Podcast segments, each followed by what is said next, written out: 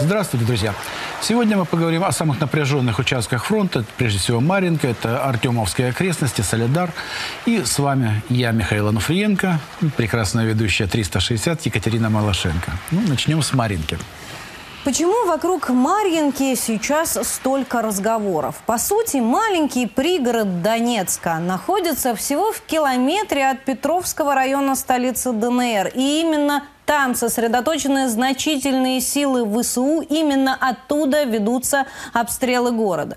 Получается, если наши выбьют боевиков ВСУ из Марьинки, физически они не смогут дотянуться до Донецка. Да, это действительно так, но речь идет только о ствольной артиллерии и только о направлении Марьинка. Давайте посмотрим на общий вид Марьинки. Сейчас наши подразделения установили контроль над многоэтажной застройкой. Однако ВСУ ВСУ продолжают удерживать оборону в частном секторе, а также в промзоне. И выбивать их оттуда тяжело, потому что 8 лет они строили там оборонительные сооружения и, по сути, знают населенный пункт как свои пять пальцев. Да, фактически много месяцев наши продвигались от Терекона, который взяли еще, ну, расположен намного восточнее проспекта Дружбы, и продвигались э, осенью начались бои уже за саму многоэтажную застройку, которая заканчивается как раз на проспекте Дружбы.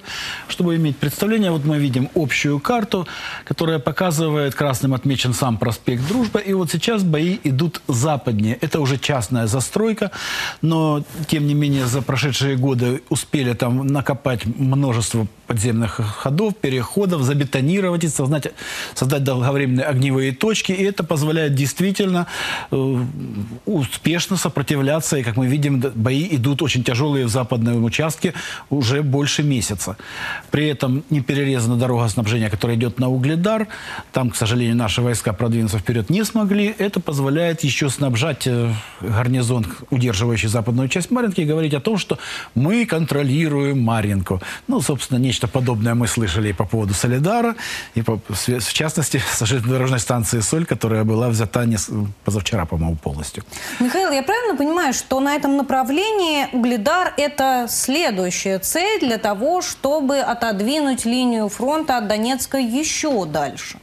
Ну, здесь все взаимосвязано. Фактически взятие Маринки открывает, почти открывает дорогу на Курахово.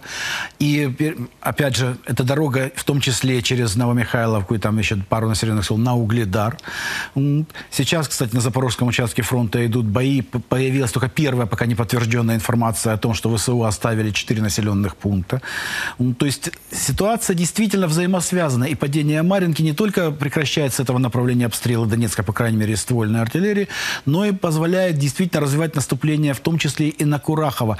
В этом случае положение Угледара становится таким сомнительным, там уже возможно взятие этого города в кольцо. А город на самом деле небольшой, так как э, Солидар или ту же самую Маринку оборонять у вооруженных сил хунта его не получится. То есть проблемы возникают одна за другой.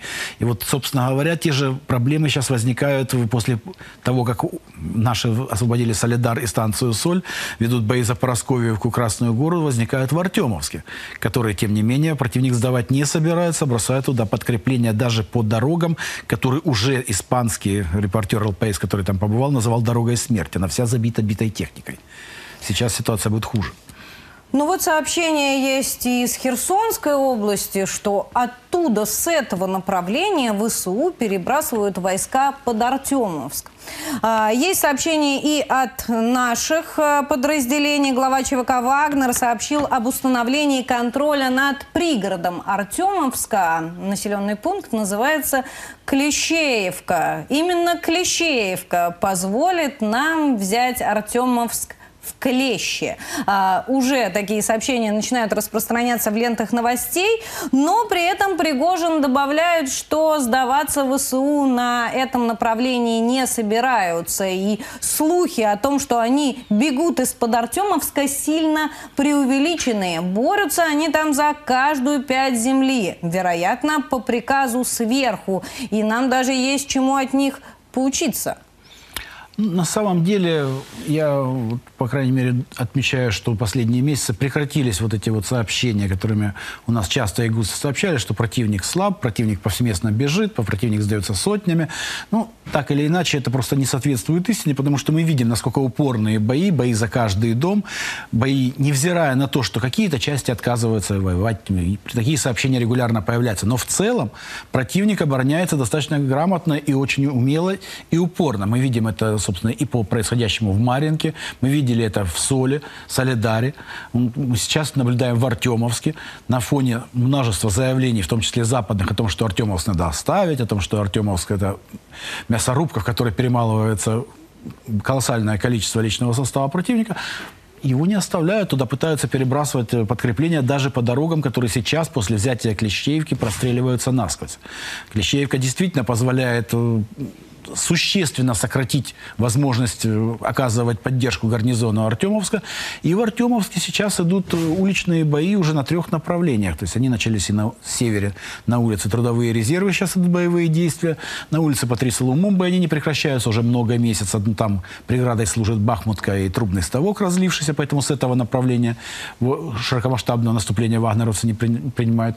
И бои идут уже в переулках э, севернее Опытного, которые наши взяли чуть раньше. И теперь, когда взята Клещеевка, они позволяют, ко всему прочему, еще больше охватить Артемов с, юга и действительно, как я уже сказал, перерезать огневым огнем подвоз боеприпасов, питания, личного состава по дороге, последней дороге, которая остается на часов яр. Две другие уже давно находятся под огнем.